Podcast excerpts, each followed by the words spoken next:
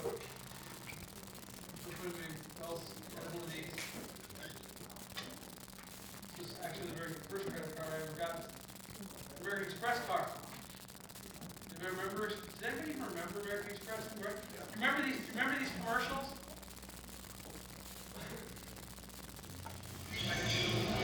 I do have flight one thirty-nine, I think, in twenty minutes, but only in first class. I'll take it. Get a code with flight. I'll be there.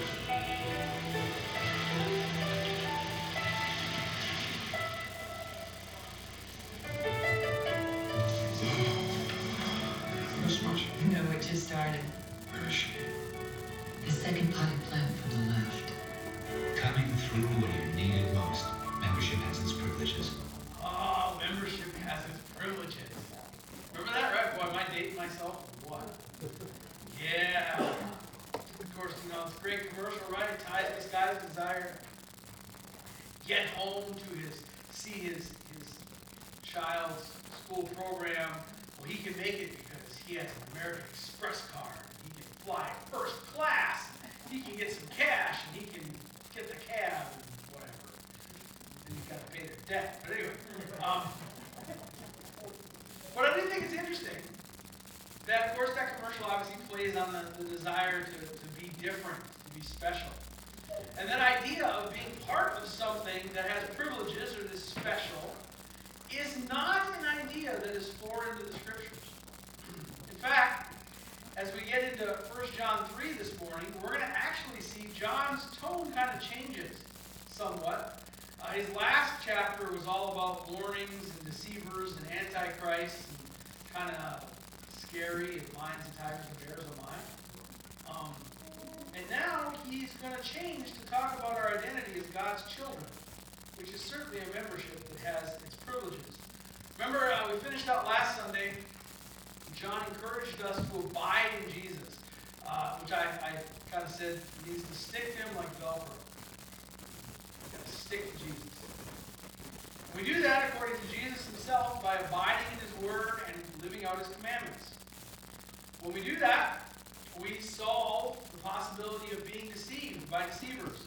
And then we are able to stand firm against the temptations of the flesh and the eyes and the pride of life. And now as we get into chapter three, we're going to see that not everything is a struggle or a warning. Thank goodness, because that was getting pretty heavy after a while.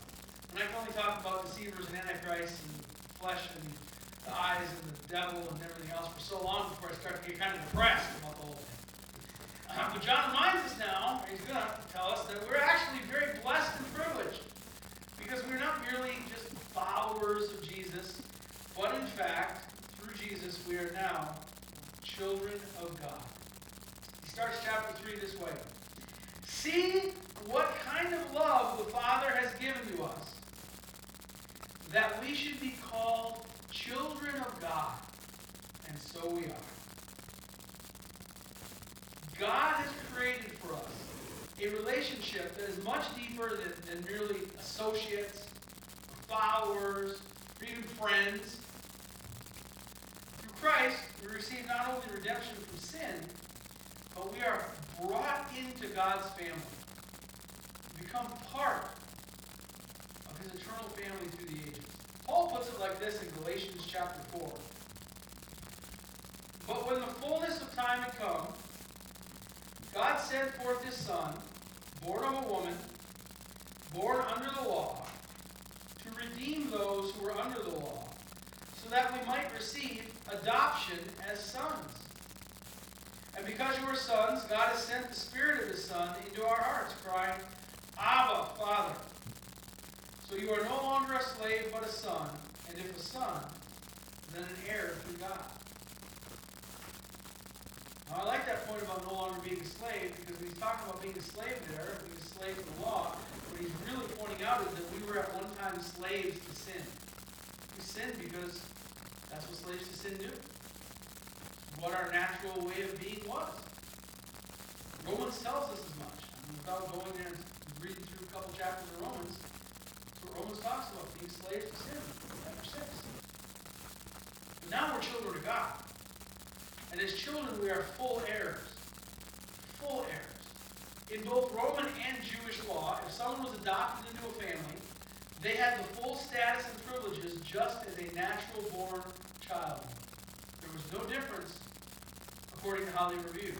Romans eight, sixteen, and seventeen says, "The Spirit himself bears witness with our spirit that we are children of God. And if children, then heirs, heirs of God and fellow heirs with Christ." So God's Spirit in us is telling us we are children of God. You're, you're not, if, if, you're, if you're hanging out there somewhere, you're sitting out there this morning, and you believe that Jesus died for your sins and rose from the dead, and you feel like just, ugh, right? You can't do anything right. Your life's just rotten. Just whatever. I don't know. I don't know. Maybe you're just depressed. I, I, I don't know. Remind yourself that the Spirit bears witness with our spirit that we are children of God and fellow heirs with Christ. When you look at that fellow heirs with Christ part, that means that whatever Jesus has that we can have a share in, we get. Now, obviously, there are some things Jesus has that even as his heirs, we do not have a share in. Okay? No matter how much God loves you, or me, or how great you are, you are never going to be King of Kings and Lord of Lords. It ain't going to happen. Sorry. That's something Jesus has that I cannot share in. But there's a lot of other things that Jesus has, a lot of other great stuff that we can share in. Direct access to God. You can talk to God anytime you want. You don't need to come through me or through anybody. You can talk to God, right? That's why Hebrews, the book of Hebrews talks about coming confidently before the throne of grace because of Jesus, just like Jesus can. Jesus is right there at the right hand of the Father. You can come into the throne room through prayer. That's a huge privilege. Direct access to God. Full eternal life. We'll talk about that in a minute. Victory over sin, death, and the power of the devil. Right? Did Jesus on the cross not, and through his resurrection, not win victory over sin, death, and the power of evil? Yes, he did. Not your head. Yes, he did. You have a share in that. That's why you're no longer a slave to sin. Because through Jesus, you too have conquered sin, death, and the power of the devil. God's Spirit is in us. We have a share in the coming eternal kingdom. There's a kingdom coming. Jesus is going to return. There's going to be a kingdom. There's going to be a physical kingdom. There's going to be a real kingdom. If anybody tells you otherwise, run away. You have a share in that kingdom. You have an eternity to look forward to. Not, not some wispy cloud playing a harp there. You know, it's kind of, when my girls lived at home, and their friends would come over, I mean, I think, man, Marissa can correct me if I'm wrong, but I, I think when, when your prize's friends were over, we were pretty generous parents. Yeah. We didn't pretty much, I mean, you know, we fed them, we let them pretty much out in the run of the house, where Jen and I would just go hide somewhere. Let the kids do what they want. God, God bless those kids in your house. But no matter what, the friend status was not the same as the status of being my child. If all the friends were over and they were going to go down to the falls, right, you know, the pool, you can walk there tomorrow. Um, I might give Marissa ten dollars to grab some food at the pool, but I ain't giving all the friends money. Sorry. You're on your own, kids. Not my problem. You want some Papa John's? Whatever. I don't care. You know, if the friends were naughty, I could send them home. Right? I mean, it never worked. Like, if I could take Um, you get the idea. Our kids have status with us that even their best friends don't have. Being part of the family is a certain kind of status. It's different than any other kind of status. And so we are now, through Christ, children of God. And children have privileges. But it's important to understand that when you're a child of God and you have privileges, there's also some differences from those who are not children of God. Because we're going to find out that children of God are really not meant for this world. Let's look at the second half of verse one of First John three. The reason why the world does not know us is that it did not know him. Now, of course, that American Express card commercial plays on the idea that people with an American Express card are set apart. They're different. They have a different status than the average, which I can tell you is not true.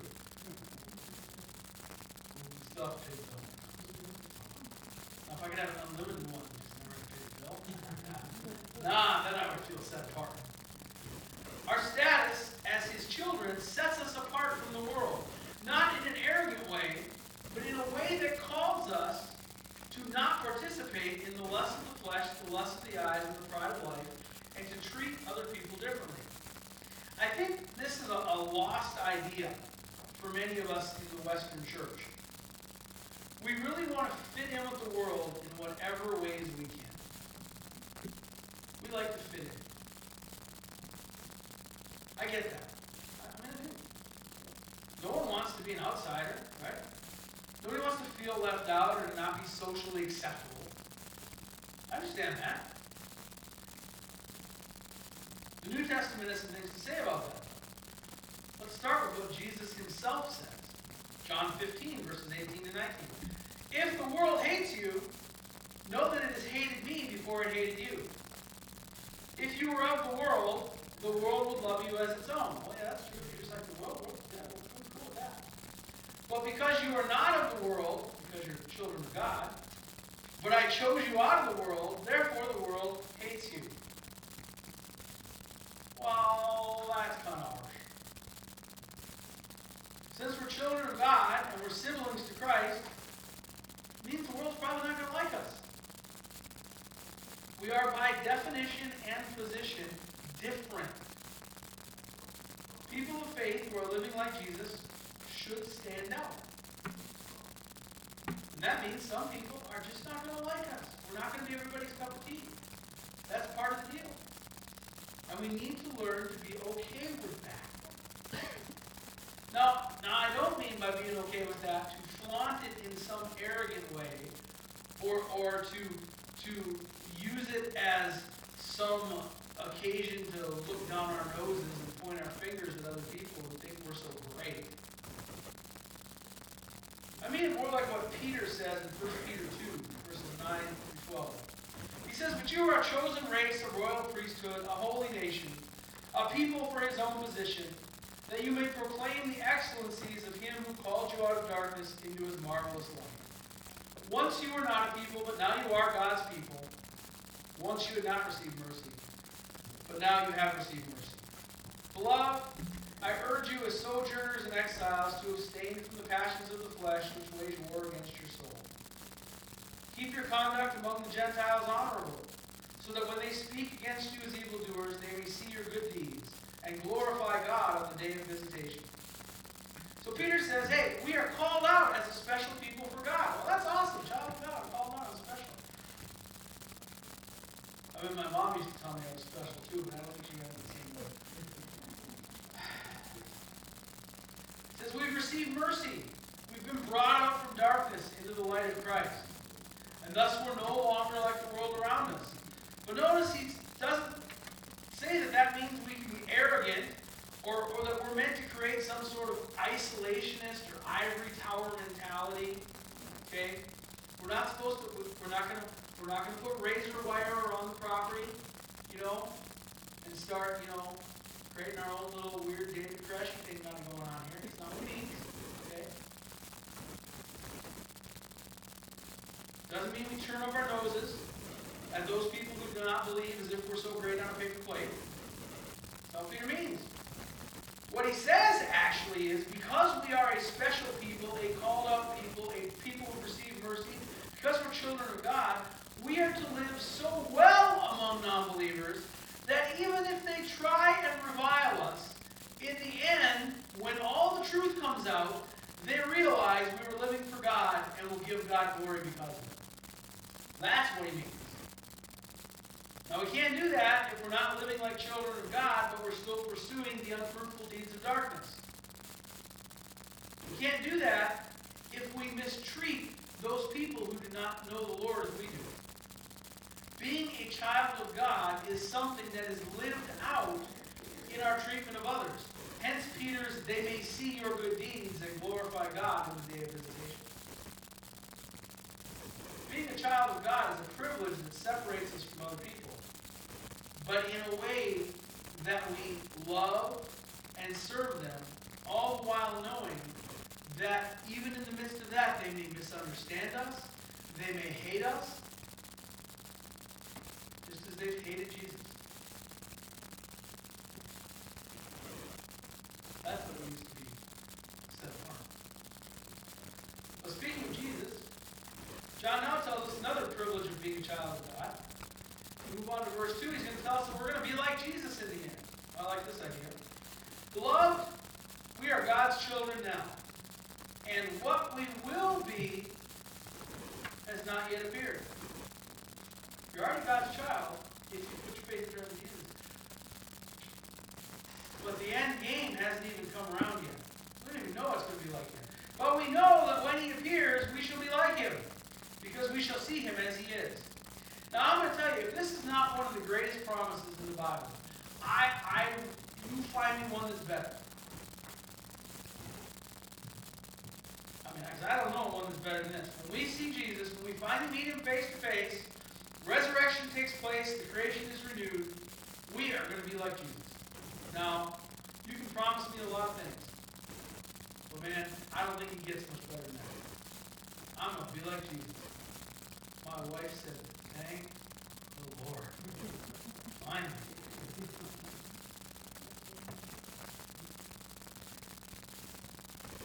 John even, even points out, we, we, don't even, we don't even fully know what that means.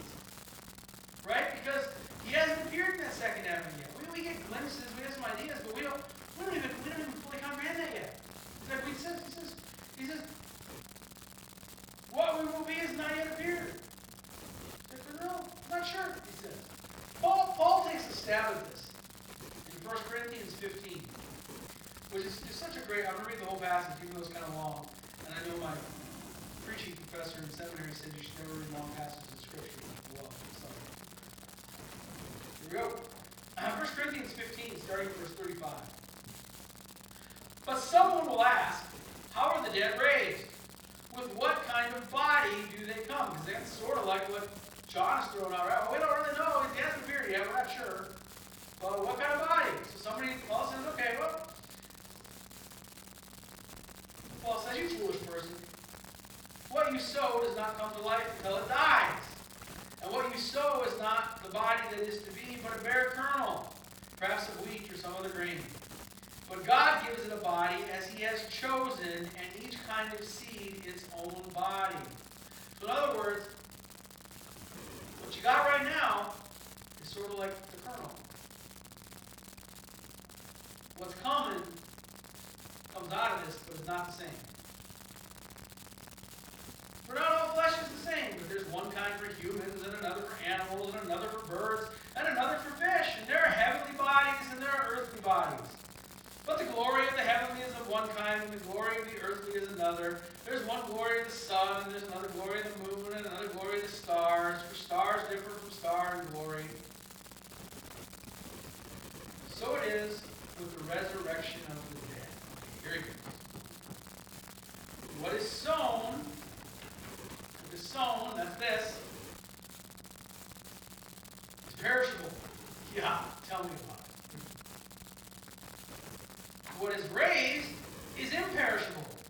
It is sown in dishonor. I want you to think about what he says right there, okay? No, this isn't enough.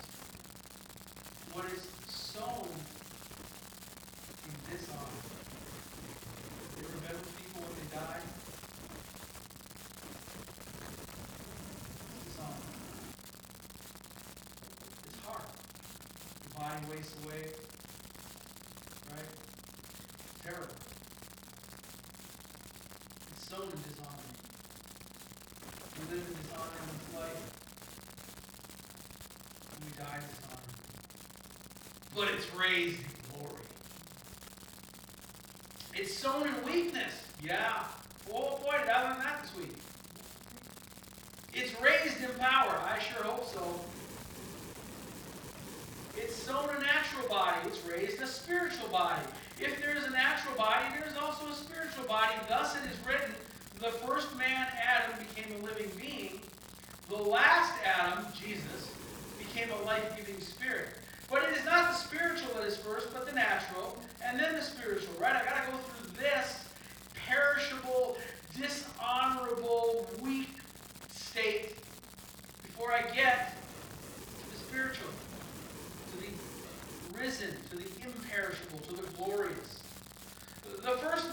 from the earth, a man of dust. The second man is from heaven. Right? Because Adam was built out of the dust, but Jesus came from heaven to earth. As was the man of dust, so also are those who are of the dust. Yeah. And so, as is the man of heaven, so are those who are of heaven. Just as we have borne the image of the man of dust, we shall also bear the image of the man of heaven. So children of God are going to receive physical resurrection bodies that are very much not like this. And after this week, I'm really, really looking forward to it. Let me tell you. Now, I don't think, when, when we read this, okay, I don't think Paul was trying to be cryptic here. Because when you read it, you're kind of like, and feel like he's kind of dancing around. Like, just tell us exactly, Paul. See, I, I think, I think Paul was trying to explain something the best he could that he or us were just not in a position yet to fully understand. We're just not ready to fully grasp it yet. I remember one of my seminary professors described the resurrection body. He would say, "It will be a body appropriate for the sinless realm of eternity." And that was meant to be the end of the discussion. Because you don't really, can't really be one hundred percent sure.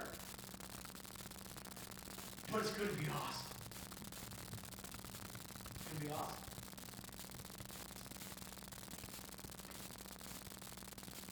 So awesome that it's pretty much beyond our comprehension. I mean, if John and Paul can't explain it, come look at me. You're smarter than I am. Here's what I do know.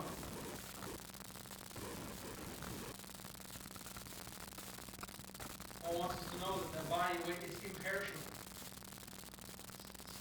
It's indestructible. It's not going to die. It's not subject to, to, to the whims of breaking down. Not really. Out of business and so am I. No preacher's heaven, so we will help you. Find no engineer here. Everything's everything's going to work. No, everything's going to work well.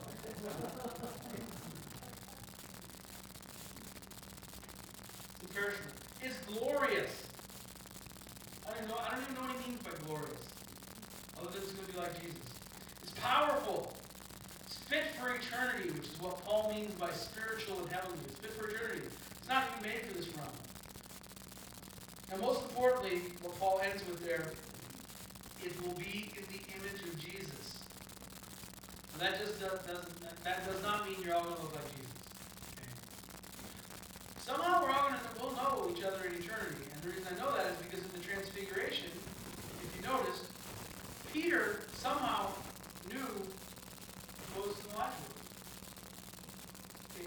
So I'm, I'm not worried that I'm not worried that when I get to eternity, I'm not going to recognize my dad. Where is he? Oh, I didn't even recognize you. No. Okay. But it's going to be the image of Jesus in the sense of no more sin. It will not desire the things of the flesh and the lust of the eyes and the pride of life. Nor be subject to sin, which means no more pain. Pain. The pharmacist in heaven. None of that. I'm going to be subject to decay.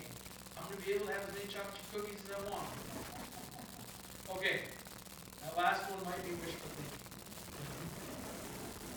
I don't know. Because you know my theory is you realize in heaven we're all vegetarians. What do they eat in the garden?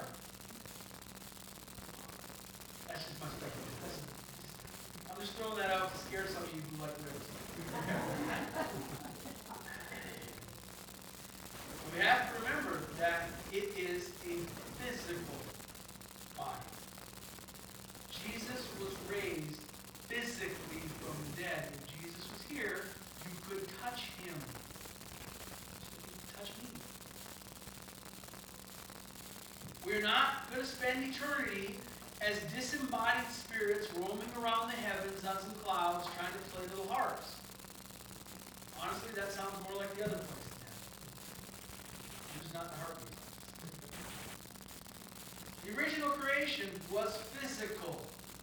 The renewed creation will be physical. Jesus was raised physically. Now, now, I don't fully understand how Jesus was raised physically, and right now he's sitting in heaven at the right hand of the Father. And so don't ask me after the sermon, because I don't know, and I'm going to tell you I don't know. And nobody else knows either, because that's not revealed in the Scripture. But in some way, in the way God has worked things out, Jesus is in heaven right now, physically. We're going to be resurrected physically. Physical and all those other things Paul described. Physical, but not subject to sin, not subject to pain and agony, and no needing for surgery, no needing for, for meds, you know, and all that kind of stuff. Now, now, you know, does that mean, are you going to be able to randomly appear wherever you want like Jesus did, right? Because it sure seems like if you read the after the resurrection, Jesus kind of, he appeared in the room with them sort of thing, right? Look, I, I don't know. I don't know if you're going to be able to do that or not. I mean, if you can, that's going to be cool. I'm going to have so much fun with my kids because I'm just going to randomly appear and I'm like, ah! Right? Okay. I don't know if you can be able to do that or not, okay? Well, I might, and I would deserve it. But I know this. I know this. We will be as much like Jesus in every way that it is possible for us to be like Jesus, who was raised before us. I don't know what all those ways will be. Every one of us who believes in Jesus in the resurrection will be as much like Jesus as we possibly can be. And I guarantee you that's way better than how many of us are right now. So because we're going to be like Jesus, John encourages us then, as he finishes up this little section at the beginning of chapter three, to be doing what we can to be ready for that right now. He tells us that children of God should be preparing for eternity now. Verse three. Everyone who thus hopes in him purifies himself as he is pure. So if we look forward to this eternal destiny that God's prepared for us and is secured for us through our Lord Jesus, then what John says is, it is our job to get with the program now. To start preparing now. Now you recall, because I've said it a million times, if you've been at this church for very long, what I'm about to say you've heard a million times, and that's okay because you're going to hear it again. God's stated goal for every one of us, according to Romans eight twenty-nine, is that we would be conformed to the image of his Son. Okay, God's stated goal for you was not like the T V preacher that you'd be happy and wealthy and perfectly healthy and blah, blah, blah, blah, blah, blah, blah, which goes to be talking all of it. Okay? Nowhere in the Bible does God guarantee any of that. God's stated goal for you is you're going to be like Jesus. You would be conformed to the image of his Son. That is the purpose of Romans eight twenty-eight, which everybody loves Romans eight twenty-eight, right? You know? But when it's talking about God working out things for our ultimate best, that's in the context of he's working those things out so that you're going to be like Jesus. Whatever God is doing or allowing in our lives, it is meant to make us more like Jesus. It is not necessarily meant to make you happy or wealthy or wise or anything else, unless that means being more like Jesus. Or as John would put it, to purify us just as Jesus is pure. Now here's the thing about all that. That's great. So God's working out whatever according to, you know, his ultimate plan for my ultimate good to make me more like Jesus. The thing about this conforming, or this purifying, as John uses that word, is that we can grow from it, or we can resist it. We can cooperate with God, or we can resist the work of God in our lives. But I'm going to tell you that if we resist, then God will probably keep working until we get it right. See, because the thing about God is he's not going to let you go. Okay? He loves you too much to let you go. If we resist, God's going to keep working until we get it right. As Doctor Tony Evans says, when God gives you a test, you want to pass it the first time. because you do not want the makeup exam.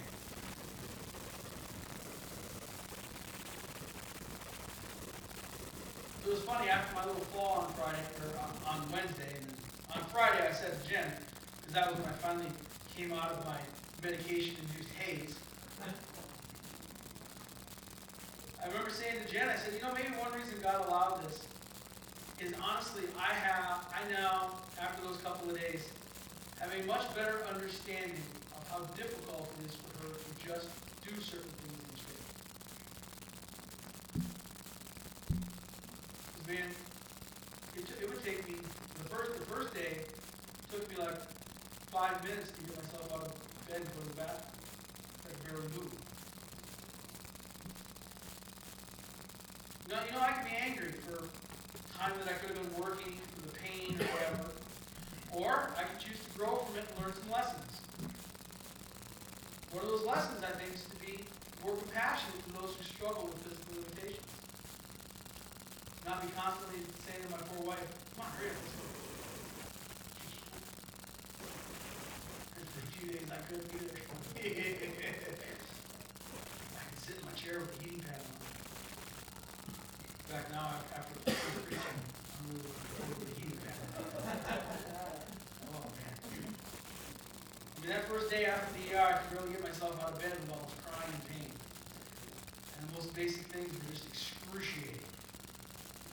So I could resist and be mad about my little accident. Or I could be bitter for a time that I was physically limited, not even compared to a lot of people, I just, you know, be off and on. The worst part, that you can't go and work out and lift for a few days. So it's funny how you, you know, some mornings I wake up and I really don't want to go to the gym. Last few mornings I wake up and all I want to do is go to the gym. We're crazy creatures, aren't we? We're just, I'm really looking forward to that new, yeah, because I mean, we're diving. But I could just look at the lessons. And that's a better way to look at it. Because God wants me to be more like Jesus, and Jesus is compassionate and loving. Everything that comes along can become a way for us to become more like Jesus, to learn more how to love other people and how to love God more. But if that's going to happen, we're going to have to look for those lessons and want that growth to happen and not resist. You know, when they're little, it is almost universal that children want to please their parents, right? I mean, most little kids want to please their parents. Then they get old and jaded. But I'm saying with the little.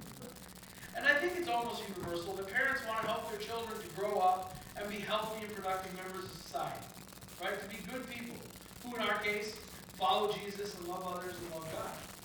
We want that for our children. I, I say almost universal because I'm, I mean, I've been around long enough to realize that there are some great poor parents out there, and there's some kids that no matter what you do, they're just going to be the way they're going to be. But in general, those things are true.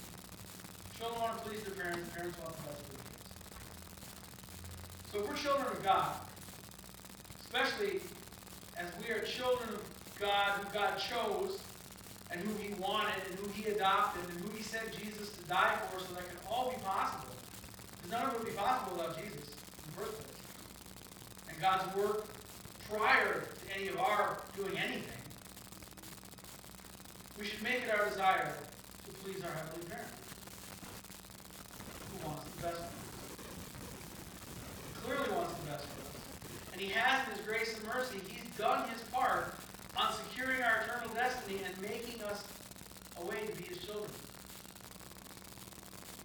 And even after that, He seeks to parent us in His faithful and His loving way to make us more like Jesus, who is the very image of perfection. Now, you know, I don't know, maybe it doesn't matter anymore because every credit card has a reward and all that jazz. I mean, Amex card may have some small privilege, and I don't know. I use it like cats. So it's really easy to keep track of your gas every month. You should be going to the same card with all the gas every month. You look for, oh, that's how much it's gas.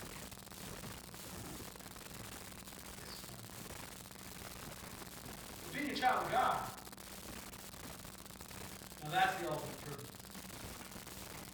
A child of God has access to all the resources of God in Christ Jesus. Everything that God can share with us, He will. We're beloved to the Father. We're given the Spirit so that we can become more like our big brother Jesus every day. And we will someday live with Him in every way possible like Him, including a physical resurrection and a renewed heaven and earth. So for the, for the brief sojourn we take in this life,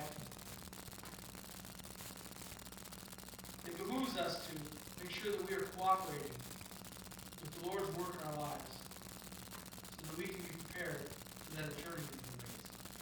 Let's pray. Father, what an incredible thing, as John says, that we should be called children of God, and thus we are. Not we will be, not we might be, but we are. A status that we have from now through eternity because of Jesus. And all the incredible privileges that that comes with. That we are privileged to be called and set apart. That will someday be as much like Jesus as we can be. And that you are preparing us now to be ready for that eternity. Help us, everyone, to cooperate with your work in our lives. That we can be more and more like Jesus. Until that time when we see Him face to face, which we look forward to. And thank you for His glorious name.